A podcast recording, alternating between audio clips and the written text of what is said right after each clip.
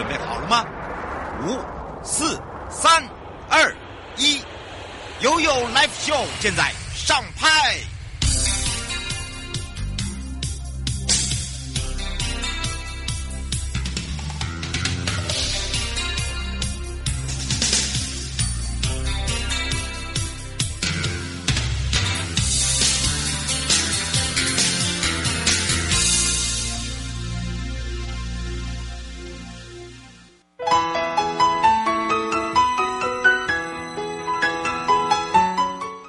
次回到了YoyoLife Show FM 04.1正声广播电台，陪同大家，我是你的好朋友瑶瑶。在1点半到2点呢，回到了巡世博来开杠的时间喽。好，这是YoyoLife Show跟与民有约哦，来赶快让大家呢可以这个知道，我们今天的巡世博要带着大家呢，主要就是打击犯罪、帮派零容忍哦。我们要来遏止帮派入侵校园，来吸收这些少年犯罪。所以今天的巡世博呢，要来传授这些交战守则啊，那么来开杠就是要来告诉大家如何来去防范之外呢，陪伴大家也是台湾高等检察署邓元检察官，还有就是内政部警政署刑事警察局侦查第4大队第一队侦查证，这是叶俊硕哦。那当然呢，叶硕俊，好，今天的这个。硕君要陪伴大家哦，来把他这个实际的部分呢，来陪同也是高检署的检察官，也是我们的主任呢，来一起来聊聊。实际上，因为新的学习呢，学期呢又即将到来了，所以家长就会很担心说，孩子到学校呢，是不是？会交到坏朋友，或者是会被这个同级来欺负哦，所以要注意什么样的一些事情。那近期呢，刑事警察局也查获很多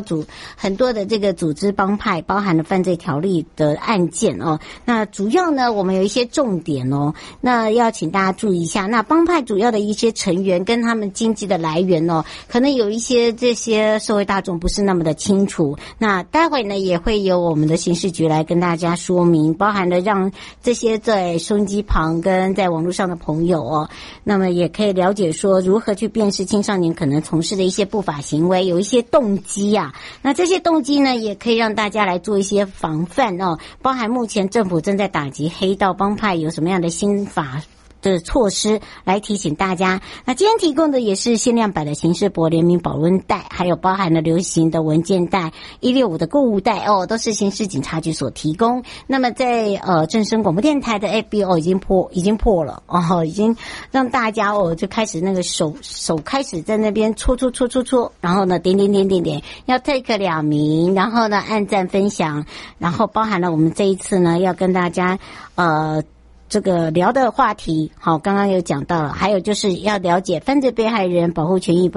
保障法里面呢，什么时候开始上路？那包含里面的保障法有哪一些来跟大家做一个举例说明，就可以来跟我们一起跟广播直播，还有包含了我们的这个预告哦，同步来抽，有3个地方呢可以把这个好礼抽回去哦。那包含了大家对于这个少年辅导委员会到底了解多少？好，那少年辅导委员会它是在各县市政府吗？也让大家可以很清楚的了解。那针对少年辅导委员会呢，它针对的是不是青少年？还是这样的一个单位呢？是从哪里出现的？我们待会会跟大家由台湾高等检察署邓元检察官也是主任来提供给你。好，大家马上先回到了台北地检署高淑美检察官呢，检察事务官要来讲到的就是个人资料保护法的部分。那什么叫做个人资料保护法呢？我们也提供给大家哦，马上回来。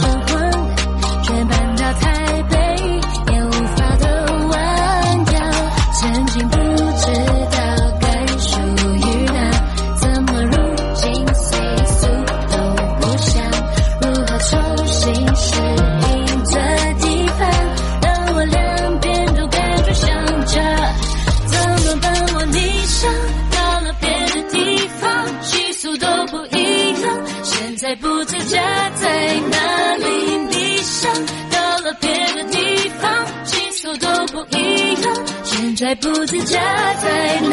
怎么办？就是听不懂话，中文英文用法有不同的文化，让我心里挣扎，没有安全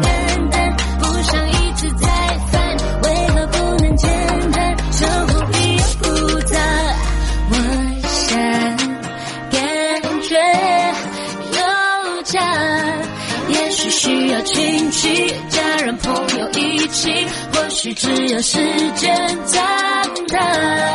怎么办？我逆向到了别的地方。生活法律 Go Go Go， 你我生活的好伙伴，我是你的好朋友哦。我是你的好朋友瑶瑶，再度回到了 YoyoLife Show FM 04.1正声广播电台，陪同大家开放02372920，让全省各地的好朋友、内地的朋友、收音机旁朋友、网络上的朋友呢，我们一同来了解我们今天要讲的这个话题哦。那么当然我们讲到了这个个人资料保护法，你了解多少？那针对的保护的内容有哪些呢？我们今天呢也要来让台北地检署高淑梅检察事务官哦，来让大家更明了、更清楚。所以我们赶快来让淑梅检察事务官跟大家打个招呼。哈喽哈喽，瑶瑶好，各位听众大家好，我是台北地检署的检察事务官高淑梅。是，今天淑梅呢要来跟大家分享的就是个人资料保护法。在讲之前啊，大家对于这个保护这两个字一定要多加的了解，对不对？哦，对，没有错。因为之前的话我们就是在想说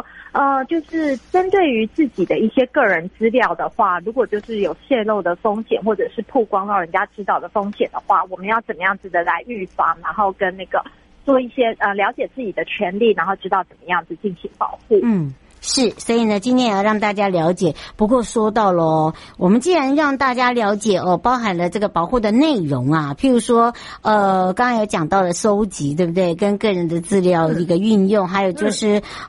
基本上呢它要有一个适用的主体，对吧？还有就是说，它的这个适用的范围跟不适用的范围，可能就要来请教一下检察事务官了。啊，好，没有错。刚刚那个瑶瑶的话已经很清楚的说明了，就是说，个人资料的话要怎么样子的利用、收集跟处理哦，主要就是有我们刚刚讲的这三种形态哦。那你要使用收集，然后跟处理的话，那有哪一些相关的规定呢？那个我们的相关法律都有规定。那至于主体的部分的话呢，以前呢就是只限于一些公务机关，那其实现在在修法的几次之后呢，都有扩大到了非公务机关的部分哦。那至于受保护的客体呢，也不再局限于，比如说一些书面的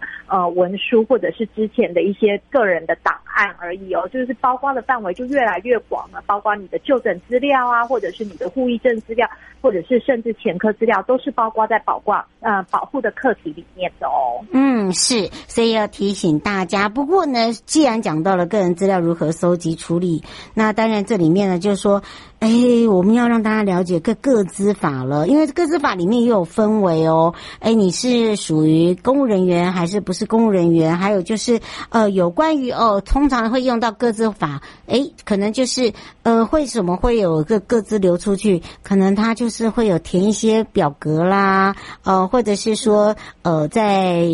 这个填一些问卷的时候就把自己的资料给出去了，对不对？对，没有错。刚刚瑶瑶就也提到了哦，因为我们整部个资法呢，主要那个保护的那个方式的话，就是分为了两大部分。第一个的话就是公务机关使用的部分，第二个部分的话就是非公务机关使用的部分哦。那公务机关使用的部分的话，大家可能比较熟知的就是说，比如说警察拦截你之后呢，输入你的身份证资料啊，这种方式是公务机关的使用。那非公务机关使用的部分呢，刚刚瑶瑶也帮我们提到了哦，就是比如说你去申请电信门号的时候，然后你填写了个人的资料，然后呢，这些电信公司再把你的个人资料可能转给一些行销公司使用，那这样子有没有妨害到你个人资料的问题哦？嗯，是。曹先问说，可是现在很多的公务机关，我们的个资啊，给予参与活动，然后也是被泄露出去，那这个部分怎么去处理？这个部分的话，因为我们现在的那个保护资料个人资料保护法的部分呢，并没有说明文的有行政的责任哦，所以这个部分一样只能够回归到我们的民事还有刑事去处理哦。也就是说，如果说你的个人资料有被泄露的话，是可以采取民事的侵权行为的保护，请求赔偿哦。那另外的部分的话，就是要那个刑事来侦办这部分的刑事责任这样。嗯，是吴先生说，请问一下，个资法里面，那像基本上我们自己是当事人的话，我们有什么样的权利？如果我们权利受损的话，如果说是你个人资料的话呢，首先在受损的前阶段的话，是你可不可以要求使用你的个人资料？这个部分的话，法律是有明文规定的哦。也就是说，比如说你提出书面的一些申请的话，是可以向户政机关啊，或者是地政机关调取你自己个人资料哦。那如果说你的个人资料被妨害的话，你是可以提出那个请求停止妨害的哦。这个部分哦，那如果说首先的话，可能就是透过警察，然后去做这样子的告诫，那不然的话，可能就是可以提起民事的诉讼。嗯，卢小姐说，如果说是因为这个个资被泄露，然后导致自己这个个资被泄露之后还被诈骗的话，那这个责任是应该是谁的？那我们就是必须要厘清说，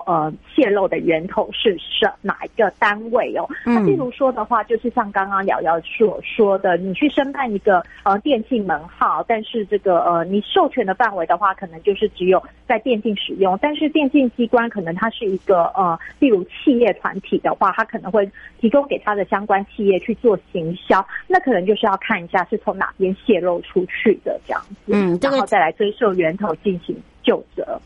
这个就责可能就是要变成说要查清楚了啦，对不对？不是我们说的算，对，因为这里面还会牵扯到民事跟刑事的部分哦，不是那么单纯，应该要这样说嘛，对吧？对，没有错。不过倒是可以了解了，这个违反这个所谓的这个个资法的话，它还是有它的责任存在。譬如说在刑事上面，或者是在民事上面，倒是可以请这个检察官来提供给大家，因为在刑事上面可能就跟我们的公务机关是有相关吧，对吧？对，公务机关除了有公务机关相关的话，其实民间的单位也是会有受个资法规范的，尤其是在最近这一次修法的话，更扩大了非公务机关利用的那个范围哦。所以说，因为就是说，比如说你上健身房，然后你提供了你个人资料，健身房可不可以再把你的资料拿去就是转给别人做其他的行销哦？那因为现在这个状况就是越来越频繁，所以我们在最近这一次5月的修法的时候，也把那个适用的范围更加的扩大了，就是所有的企业取得你的资料之后，并不可以擅自作为目的以外的使用哦。那刚刚瑶瑶已经有提到了相关的责任的话，我们就是会从民事的求偿方面，如果说你认为你的个资被侵犯了的话，那是可以向公司或者是向警察机关或者是其他的公务机关提出求偿的申请哦。那在刑事的话，也是会有刑事上面的刑责的哦。是，而且基本上呢，就是要看你的事情的大小去赔这样子的一个这个赔偿，对不对？对，是没有错的。我们相关的赔偿的规定的话，都是有那个在法律里面有规定的非常清楚的。方小姐说，可不可以请检察官提醒，就是在修法的重点，还有就是这次修了哪一些是跟民生是有比较关系的？这一次修法的话，其实主要就是2个重点，然后主要的话就是有提到那个罚则的部分，那再来的话还有就是刚刚跟那个各位提到的哦，就是非公务机关的部分呢，我们适用的范围就是越来越广的，不止就是限于企业，如果说是个人的收集的话，也是可以被包括在里面的哦。比如说警察他们是可以利用户役政察局相关的资料的，那如果说警察虽然有这个权限，但他可不可以作为自己私人的滥用？比如说我们之前就有一个案子是警察去查他前妻的户役证，然后告诉他对，然后寄送到他户役证的地点，然后告诉他一些比如说不能跟新的男友交往，这其实也是触犯了他的那个利用的范围的，这也是被禁止的哦。那这个部分的话，我们在这次修法也都是有扩张的。是就刚才用举例的这个说明，就是不能用自己职务的关系而去做自己私用的事情，对不对？对，是没有错的哦。是。